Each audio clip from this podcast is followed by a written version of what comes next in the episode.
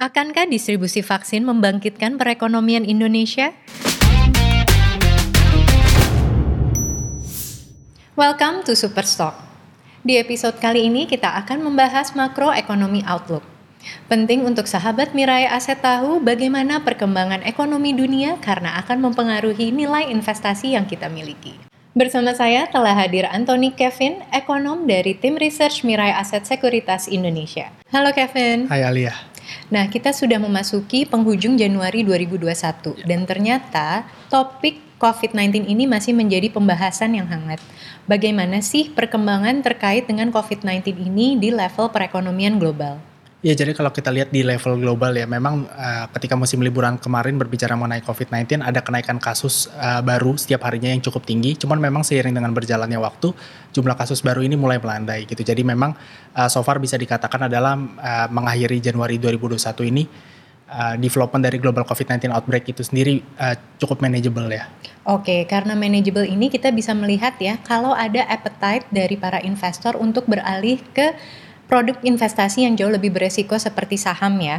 Iya, jadi kalau kita lihat beberapa waktu kebelakangan ada rally yang cukup kencang di stock market. Ini kita lihat memang karena global COVID-19 outbreak developmentnya relatively manageable, ada appetite yang lebih tinggi untuk berbelanja aset keuangan yang lebih beresiko seperti saham. Kemudian juga kita lihat ada development yang positif terkait dengan vaksinasi.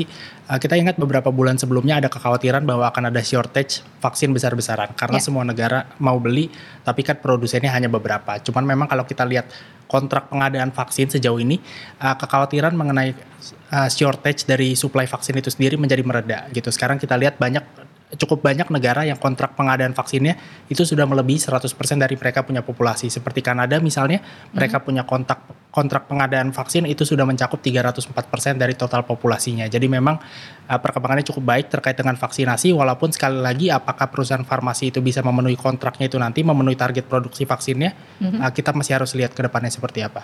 Ya, jadi paling tidak beberapa negara ini memang sudah memenuhi kuota vaksin ya untuk masyarakatnya. Nah, berbicara tentang perekonomian dunia, bagaimana nih dengan laju pemulihannya? Oke, tadi Kevin bilang kalau memang kuota vaksin ini ada, tapi yang belum ada adalah izin distribusi vaksin untuk masyarakat luasnya. Iya, jadi kalau kita coba reflect perkembangan terkait dengan global COVID-19 outbreak yang relatif manageable ini, kemudian juga terkait dengan pengadaan vaksin yang so far developmentnya bagus dengan performance dari ekonomi global, kita lihat so far memang beberapa indikator menunjukkan bahwa ekonomi global ini terus melanjutkan recovery-nya. Kita lihat global manufacturing PMI terus membaik, kemudian pertumbuhan ekonomi Brasil masih kontraksi tapi kontraksinya menipis di third Q kemarin. Kita tahu Brasil itu kan proksi dari komoditi eksporter termasuk Indonesia, jadi performance-nya untuk komoditi eksporter juga membaik.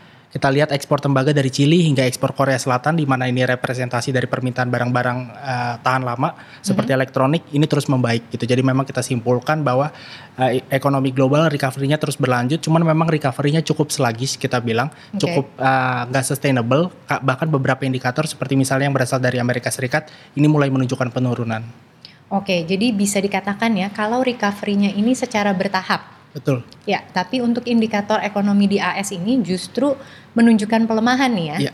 Kenapa tuh sebenarnya? Iya, jadi seperti yang Alia tadi mention bahwa sampai sekarang walaupun ada development yang positif terkait dengan pengadaan vaksin, cuman kan memang actual permitnya untuk vaksin digunakan oleh masyarakat umum itu kan belum ada gitu. Dan selama izin penggunaan vaksin untuk masyarakat umum ini belum ada, memang kita lihat dari sisi demand, masyarakat ini masih cenderung defensif. Mereka masih takut akan ada lockdown lanjutan sehingga secara finansial mereka masih cukup defensif. Oke, jadi masih ada sedikit insecurities ya. Kalau kita perhatikan seiring dengan lemahnya permintaan ini, seiring dengan masyarakat yang masih relatively defensif secara finansial, inflasi di level produsen dan konsumen itu justru bergerak turun dalam beberapa waktu terakhir terlepas dari global economic recovery yang terus berlanjut.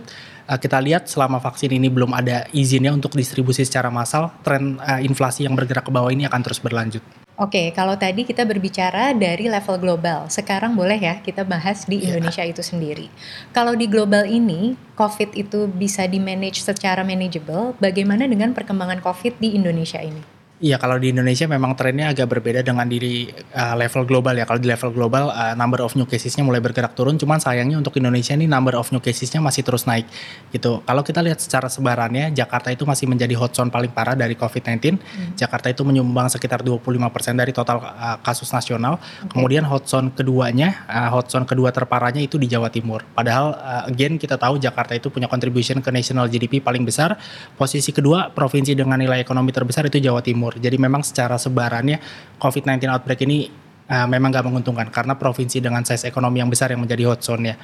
Recently kita lihat number of new cases di Jakarta, Jawa Timur meningkat signifikan. That's why kan Jakarta perpanjang lagi PPKM-nya. Kalau dari kasus COVID, Indonesia mencatatkan all time high nih. Tapi bagaimana dengan perkembangan perekonomian di Indonesia ini sendiri? Ya, kalau untuk Indonesia dengan mencermati rilis data ekonomi beberapa waktu kebelakang, ini bisa kita simpulkan bahwa recovery sebenarnya juga sudah terjadi di Indonesia sama dengan di level global. Cuman memang untuk Indonesia recovery-nya ini baru lebih ke sisi supply, sementara sisi demand-nya belum recover. Sisi supply kita lihat manufacturing activities kita di November ekspansi, Desember ekspansi lagi, menandakan produsen udah mulai genjot produksi. Kemudian kalau kita lihat dari impor sendiri, impor ini outperform banget di bulan Desember. Proyeksi kita ada di minus 12,96% secara year on year. Proyeksi konsensus kurang lebih juga segitu minusnya secara tahunan, tapi ternyata impor kita hanya terkontraksi 0,47% di bulan Desember kemarin. Jadi apa nih sebenarnya katalis positif yang bisa mendorong impor Indonesia ini outperform? Iya, kalau kita breakdown 74% impor Indonesia itu didominasi oleh bahan baku, dan bahan baku ini kan memang barang yang digunakan oleh produsen, perusahaan-perusahaan manufaktur untuk berproduksi, untuk menunjang mereka punya production. Biasanya impor bahan baku itu kontraksinya double digit di bulan sebelum Desember. Cuman di Desember kemarin kontraksinya secara tahunan hanya tersisa 2%. Gitu. Okay. Jadi memang permintaan atas impor bahan baku yang lebih tinggi ini pada akhirnya sukses memantik performance dari keseluruhan kita punya impor. Dan again ini menandakan bahwa memang produsen ini udah mau mulai mengejut production-nya, makanya impor bahan baku kita menjadi lebih kencang. Jadi bisa dikatakan adanya proyeksi positif ya ke depannya dari segi demand di masyarakat. Kalau kita lihat beberapa bulan terakhir kan sempat ada kekhawatiran yang besar terkait dengan proses vaksinasi di Indonesia. Mulai dari supply-nya dikhawatirkan ada shortage yang besar, kemudian juga distribusinya nanti seperti apa. Cuman memang recently dengan penunjukan Menteri Kesehatan yang baru, Pak Budi Gunadi Sadikin, memang ini timeline untuk vaksinasi massal di Indonesia menjadi lebih jelas. Kalau berbicara mengenai pasokan, so far Indonesia sudah mengamankan pasokan vaksin yang bisa meng-cover 50% total populasi. Kemudian juga terkait dengan timeline vaksinasi massalnya, ini government udah punya target bahwa sampai dengan Maret 2022 nanti ada sekitar 150 juta masyarakat yang akan mendapatkan vaksinasi gitu. Jadi yang tadinya ketidakpastiannya tinggi terkait dengan vaksinasi ini sekarang menjadi lebih jelas. Makanya produsen udah mulai berproduksi. Apalagi juga kita kan sebentar lagi akan ada festive season. Kita tahu di Februari ada Chinese New Year, kemudian juga di bulan April bulan puasa, kemudian di bulan Mei ada Lebaran. Jadi memang diekspektasikan demand meningkat sehingga produsen mulai menaikkan mereka punya production. Dari penjelasan Kevin sebelumnya dikatakan bahwa para pebisnis mulai melakukan activities. Ya. Namun tadi juga dikatakan juga kalau demand ini masih belum recovery. Mungkin bisa sedikit dijelaskan? Iya, jadi kalau berbicara mengenai supply tadi saya sempat jelaskan sudah mulai recover gitu ya, ada euforia lah bisa dibilang dari sisi produsen. Cuman memang kalau berbicara dari sisi demand-nya, kita lihat so far belum ada tanda-tanda atau bukti yang kuat bahwa demand ini bisa recovery di sisi demand bisa catch up dengan recovery di sisi supply. Bahkan yang kita dapati dalam beberapa bulan terakhir, demand itu terus memburuk di Indonesia. Terlihat dari kontraksi di penjualan barang-barang retail itu kontraksinya setiap bulannya menjadi semakin dalam. Gitu ya, ini kan menandakan bahwa sebenarnya dari sisi demand belum recover. Kalau kita breakdown untuk bulan Desember kemarin, semua komponen dari penjualan barang retail Indonesia, even untuk makanan dan minuman di mana ini merupakan produk esensial sebenarnya, itu growth-nya secara tahunan masih negatif. Ini kan artinya purchasing power, tekanan ke purchasing power masyarakat Indonesia memang besar banget ya, sehingga demand belum recover. Bagaimana perbandingan antara retail sales di Indonesia dengan negara-negara Asia lainnya? Ya, kalau kita compare dengan other Asian economies, beberapa negara Asia for the past few months, bahkan itu penjualan barang-barang retailnya sudah mencatatkan positive growth secara tahunan. Cuman untuk Indonesia memang masih negatif secara tahunan, bahkan kontraksinya itu setiap bulannya menjadi semakin dalam gitu ya. Di bulan Desember kemarin, kontraksi penjualan barang-barang retail di Indonesia itu menjadi yang paling dalam kalau dibandingkan dengan kontraksi yang dibukukan negara-negara Asia lainnya. Jadi sekali lagi ini menandakan bahwa memang recovery di sisi demand untuk Indonesia itu memang path-nya lebih tough ya. Lebih lambat kalau dibandingkan dengan negara-negara lain. Sebenarnya kondisi dan faktor apa yang memperlambat recovery dari demand masyarakat Indonesia ini? kalau menurut kita ini erat hubungannya dengan minimnya stimulus dari pemerintah ya. Sering saya katakan bahwa stimulus untuk COVID-19 dari pemerintah di tahun 2020 yang nilainya sekitar 695,2 triliun ini kecil. Karena kalau kita compare dengan nilai ekonomi Indonesia itu size-nya hanya sekitar 4,4%. Nah untuk tahun 2021 ini stimulus untuk penanganan corona dipangkas menjadi hanya sekitar 500 triliun. Jadi memang kita ekspektasikan recovery dari sisi demand memang akan lambat juga di tahun 2021 seiring dengan dipangkasnya stimulus fiskal dari pemerintah. Apakah akan ada nih surprise tambahan dari government Indonesia untuk memberikan tambahan fiskal stimulus? Kalau menurut kita agak kecil ya kemungkinannya untuk government ngasih suntikan fiskal stimulus yang lebih besar di tahun 2021 karena memang sebenarnya ruang fiskal kita bisa dibilang terbatas. Kalau kita lihat kita punya debt to GDP ratio itu kan memang sebenarnya Indonesia salah satu yang terendah di Asia bahkan di dunia. Gitu. Cuman memang terlepas dari data yang bagus ini debt to GDP ratio yang rendah sebenarnya ruang fiskal kita tuh bisa dibilang nggak lega tapi terbatas gitu. Kenapa? Karena menurut kita ini ada kaitannya dengan cadangan devisa kita yang rendah. Per tahun 2019 kita punya cadangan devisa itu hanya 11% dari GDP. Ini salah satu yang terendah dibandingkan dengan negara berkembang lainnya. Padahal kita tahu Indonesia itu ketergantungan terhadap dana asingnya besar. Di stock market kepemilikan investor asing itu sekitar 40%. Mungkin sekarang karena retailnya udah rising mungkin sekitar 30%. Di bond market itu biasanya 30%-an lah kepemilikan investor asing. Gitu. Jadi memang kepemilikan investor asing besar tapi cadangan devisa kecil akibatnya adalah kalau government terlalu jor-joran dalam memberikan fiskal stimulus dalam menambah utang. Ada kekhawatiran bahwa investor asing gak suka dan kalau itu terjadi itu kan pasti capital outflow. Dan kalau misalnya terjadi capital outflow kita punya forex reserve, kita punya cadangan US dollar itu nggak akan cukup untuk maintain stability dari rupiah. That's why terlepas dari debt to GDP ratio kita rendah, government ini hati-hati banget dalam memberikan fiskal stimulus. Jadi dengan rendahnya stimulus fiskal yang dimiliki Indonesia untuk tahun 2021 ini berarti memang kita sangat tergantung ya pemulihan ekonominya dengan rollout vaksinasi tersebut.